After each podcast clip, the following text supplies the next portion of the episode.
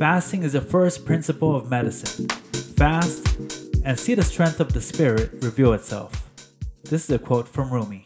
Welcome back, everybody. This is Dr. Rizvi, and today is episode two of the Hippocratic Oath. I hope you really enjoyed our first episode. You know, we're new to podcasting, but we really want to make a difference in your life. Uh, I think it's really important to discuss evidence based medicine so, everyone that doesn't have a PCP could know the importance of preventative care, and hopefully, you can establish yourself with a primary care physician so you can achieve longevity. Uh, a bonus is we focus a lot on lifestyle modification, so we'll discuss different tactics on how to optimize your health without requiring medications. Today's episode is on intermittent fasting. Uh, if you remember the last episode, we discussed screening guidelines for diabetes and the different medications used to treat it.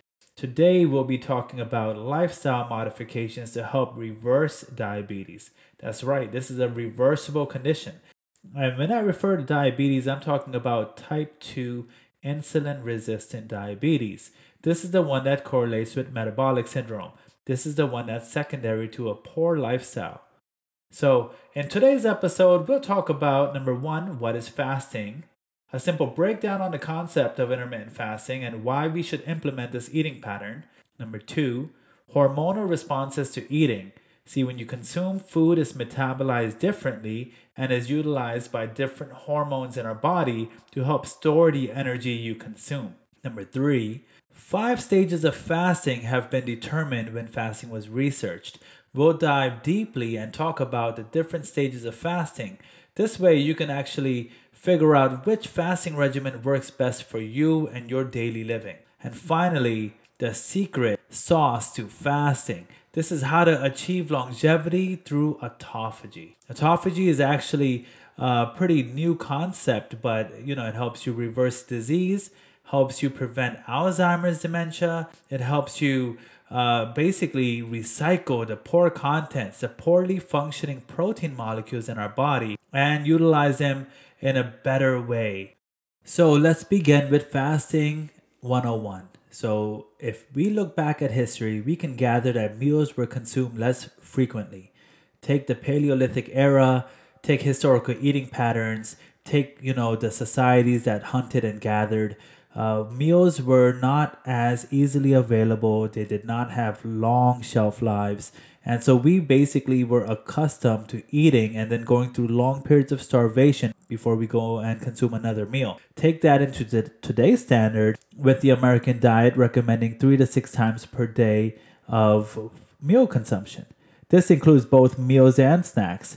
And over time, this will put a strain on our hormones and it gives us a problem regulating the blood sugar level. So, to simply define what fasting is, it is basically a period of starvation. And then the concept is the period and the duration of starvation, it allows your body to utilize its stored form of sugar rather than eating so frequently that you're going to end up converting the stored form of sugar into fat. So the concept is that the stored form of fuel, that's the food you eat, is um, in our bloodstream. And when the sugars in our bloodstream are elevated, the hormone insulin is secreted from the pancreas to take this high blood sugar level and then cause it to go into a storage form called glycogen. This stored form of sugar called glycogen is uh, stored in the liver. Now, the liver is like a cup, right? So, over time, a cup eventually gets filled up, and then any excessive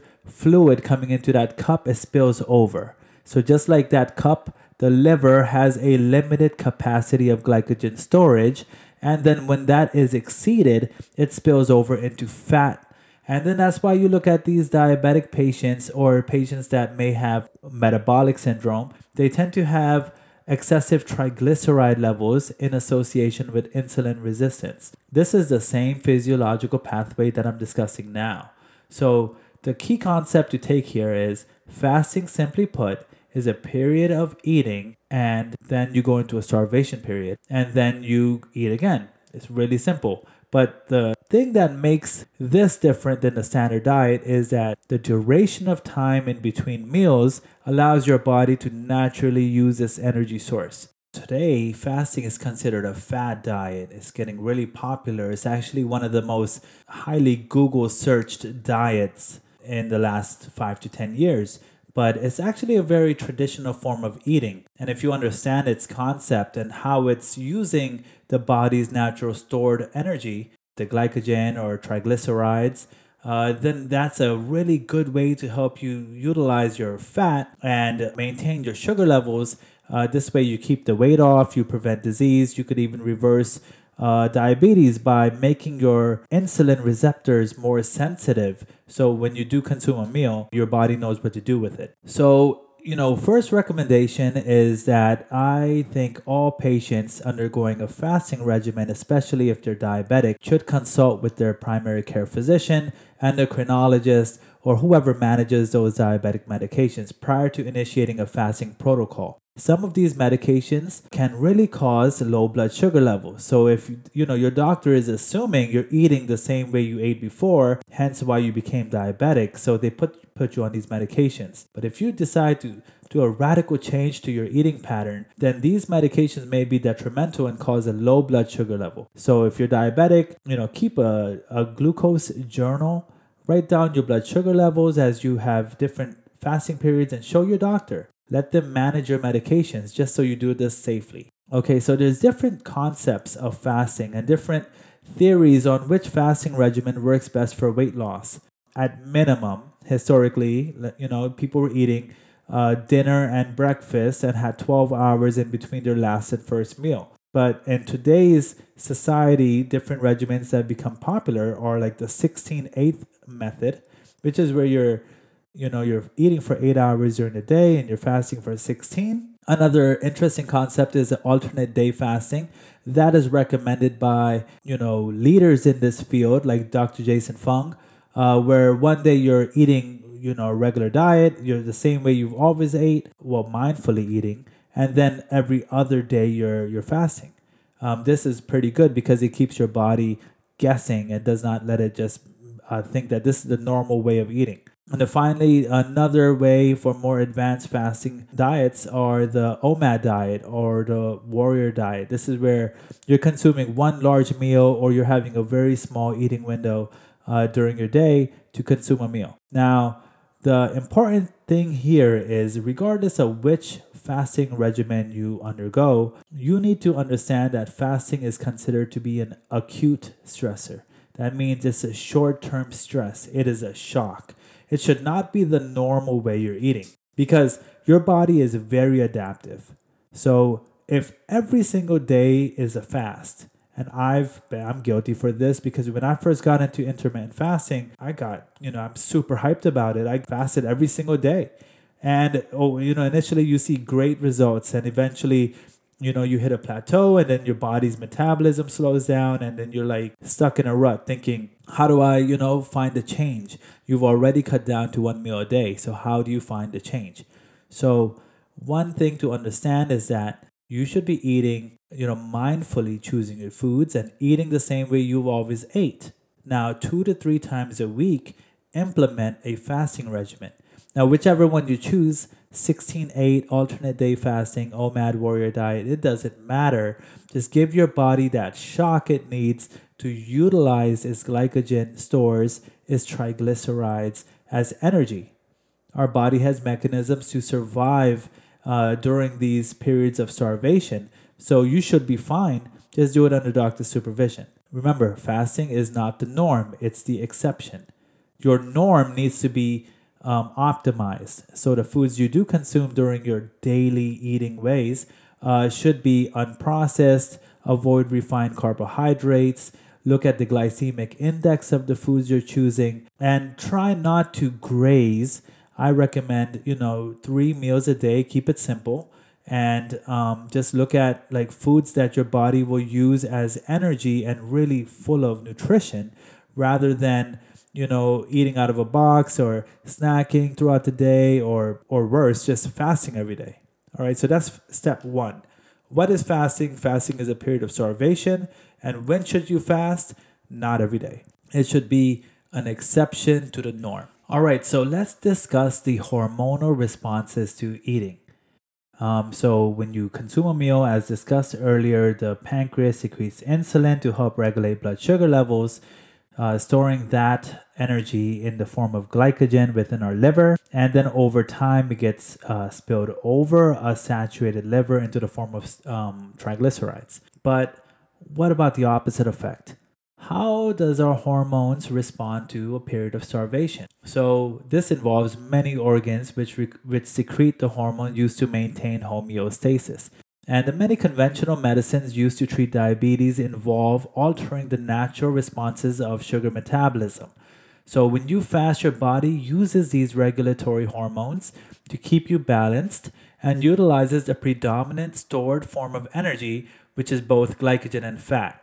Over time, our body has an additional form of energy called ketones, and that is uh, brought on by either the dietary choices we have or the, the period of starvation we undergo. Ketones is very important as it can cross the blood brain barrier and actually provide a more efficient form of nourishment to our brains.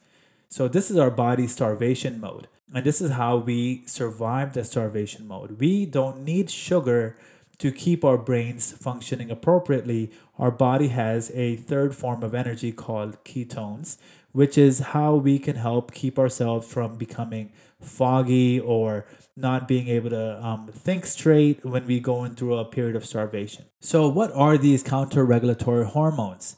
Um, there's four of them. Uh, one is glucagon, epinephrine, cortisol, and growth hormone. Uh, these are the main ones researched.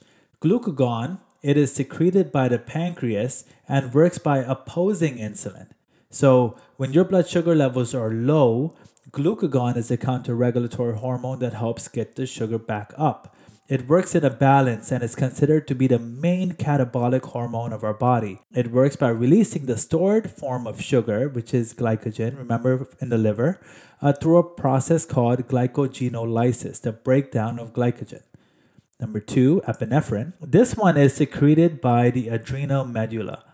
Uh, this is within the adrenal gland. It's a gland above the, uh, the kidneys, and it basically secretes these uh, steroids, um, hormones, and it helps you in the mechanism of fighting or flighting. Um, uh, you know, it's basically you, it gets you pumped up in in terms in times of an acute stress. So epinephrine helps rev up the body during an episode of hypoglycemia. So think about like if you've ever gone for a period of not eating and you feel shaky, tremulous, and you know this is your body's epinephrine response saying hey you know we need some energy let's either uh, add some food to our diet or let's figure out how we're going to break down the stored form of sugar to get ourselves uh, back to a euglycemic level. So epinephrine helps signal your body to release more stored energy as fuel. Number three, cortisol. This is uh, secreted by the adrenal cortex, uh, found within the same adrenal gland. This hormone it stimulates gluconeogenesis. Gluconeogenesis is when we synthesize new sugar from a non carbohydrate source. This occurs mainly in the liver after a prolonged period of fasting. And finally, growth hormone. This is secreted by the pituitary gland that's found within our brain. This helps maintain lean mass both in muscles and bones, and it boosts the exercise performance and helps with recovery from injury and disease. Human growth hormone, cortisol, epinephrine, glucagon are the main counter regulatory hormones found in the starvation period that helps keep your blood sugar levels high. Next, we will discuss the five stages of fasting um, introduced to us by George Cahill. See, in the 1900s and 1950s, fasting was very uh, thoroughly researched by leading scientists of our time, and they discussed uh, how energy consumption differed between diabetics and non diabetics and really looked at different forms of nourishment for our brain after a prolonged fasting period. Dr. J- George Cahill actually discussed that ketones were a very efficient form of energy as they cross the blood brain barrier, and he is the one that came up with the five stages. The first stage of fasting um, is called the feeding stage, and this occurs after you ingest a meal. This stage lasts up to four hours. The feeding stage provides us with energy in the form of glucose. So you consume a carbohydrate rich meal, your glucose level rises in our body, and our body has its natural hormones, which is insulin. It helps regulate these blood sugar levels. As discussed earlier, insulin's job of sugar regulation is by storing glucose within our bloodstream into our in the form of glycogen. So the liver does not have a large storage supply of glycogen, and after it is thoroughly saturated, any additional glucose becomes converted into triglycerides via the fatty acid synthesis. This goes back to metabolic syndrome and the obesity epidemic. This is why patients that are typically insulin resistant and have type 2 diabetes also coincidentally have elevated triglyceride levels um, and that together. The second stage of fasting is the absorptive stage. This occurs 4 hours after ingesting a meal, up to 16 hours. This stage is regulated by the counter regulatory discussed earlier. So, when blood sugars are normalized and the secretion of insulin is at a minimum, the body has other mechanisms to help keep the sugars regulated and balanced to homeostasis. The counter regulatory hormones, which dis- as we discussed is glucagon, cortisol, adrenaline, and the human growth hormone, they play a key role in this fasting stage. This is where the 16 8 fasting becomes relevant. The third stage of fasting is called gluconeogenesis. This stage occurs 16 hours and can last up to 30 hours from your last meal. In gluconeogenesis, our body utilizes non carbohydrate sources of energy to create sugar. The source of energy remains, but don't think that you know, if you go into a prolonged fasting period, that your muscles will start breaking down. Our body actually has a lot of protein, um, maybe inefficient protein sources that could be utilized form of energy. And um, we have additional hormones that play a role to preserve muscle during the starvation period. Remember that growth hormone helps preserve muscle mass and bone health. So fasting is well balanced to preserve strength while burning fats as energy. The proteins used in the stage come from various sources and in connective tissue. This broad usage of protein is one of the reasons why intermittent fasting is not associated with excessive skin after action. The fourth stage of fasting is called ketosis. This occurs 48 hours post meal, lasts up to seven days. Ketosis occurs when all the glycogen stores within the liver are utilized and the effects of gluconeogenesis start to be diminished. It is quite interesting that during this phase of starvation, our hunger hormone ghrelin also starts to decrease. This allows for utilization of ketones as a form of energy. This process takes place in the mitochondria. Ketones are utilized by our brain more efficiently than sugar, and during this stage, many people feel a sense of mental clarity. During ketosis, we are optimizing the fat burning potential of fasting. Some diets help achieve ketosis faster than the 48 hours required through a prolonged fast. It's recommended to optimize weight loss with fasting by intaking a very low carbohydrate diet that promotes fast, fat loss. Think of like the keto diet.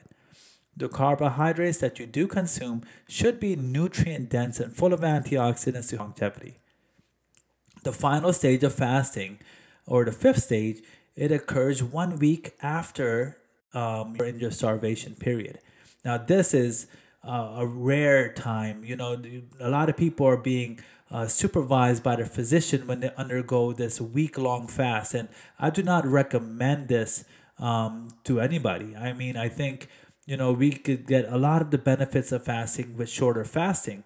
But just for the sake of argument, the fifth stage occurs after one week, and it is called a protein conservation stage. This stage is predominated by human growth hormone, and research states that at this stage, human growth hormones are five times the normal amount. So, like I said, when fasting for this long, make sure you consult and are supervised by your doctor to ensure you don't become malnourished especially if you're taking medications. Uh, you need to be our. And our final topic is longevity through autophagy. Autophagy literally means to self eat. It is a mechanism used to recycle cellular waste within our body. We use lysosomes, which are responsible to secrete digestive enzymes to help cellular waste. In 2016, Dr. Yoshinori Ohsumi was granted a Nobel Prize in Medicine and Physiology for research on autophagy.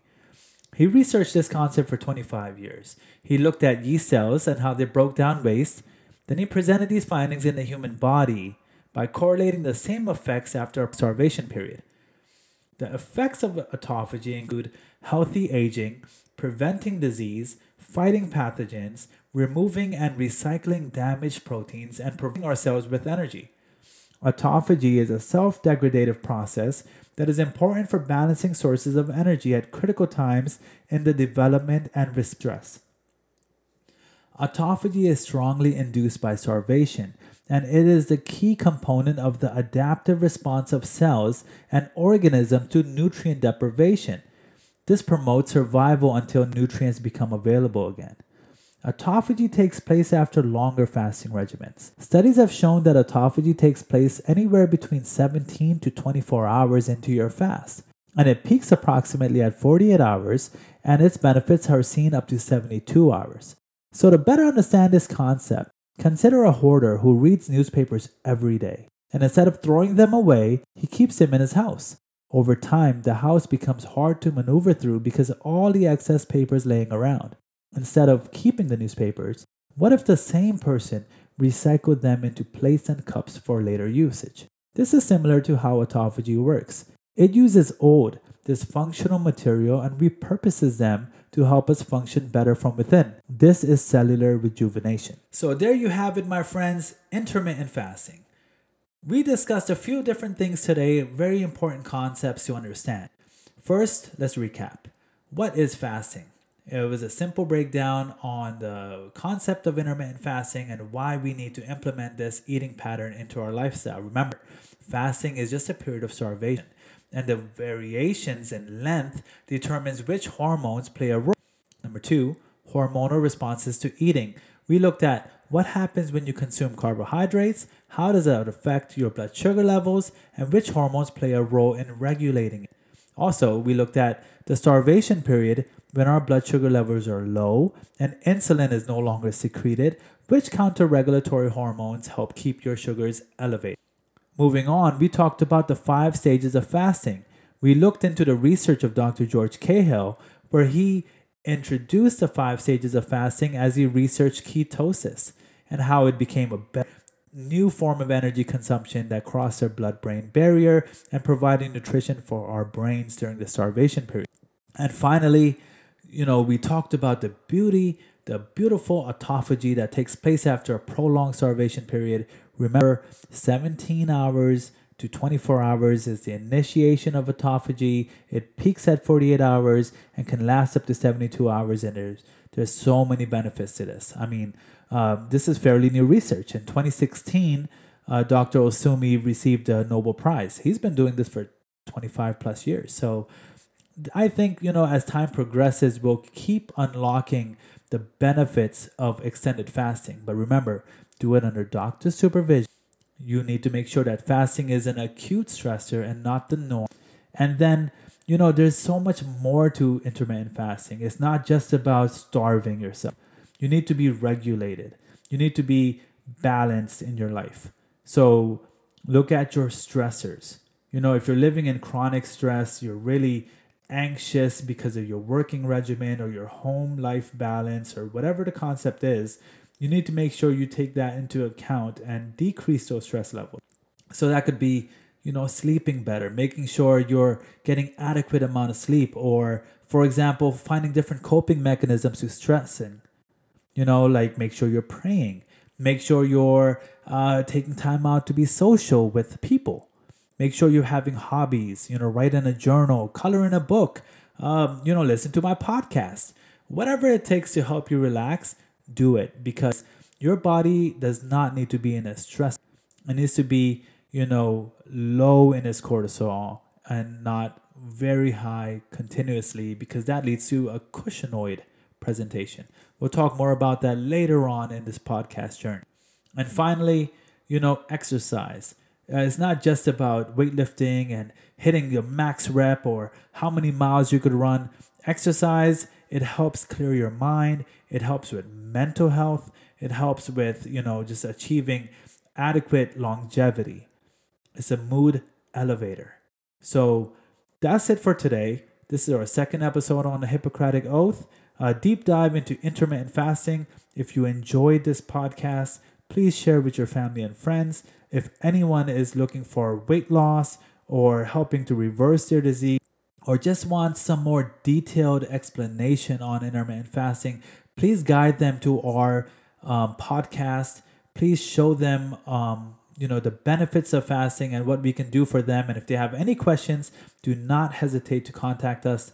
You can reach us at floridaadvancedmedicine.com or you know via Instagram or Twitter or you know just look for me. I'm Dr. Abbas Rizvi. Looking forward to be at your service. Speak to you soon. Thank you so much. You are appreciated. Leave a comment below if you have any suggested suggestions regarding topics to cover or any criticisms regarding my um, podcast. You know, I'm new to this. I just want to do a service to the people. Have a great day. Thank you.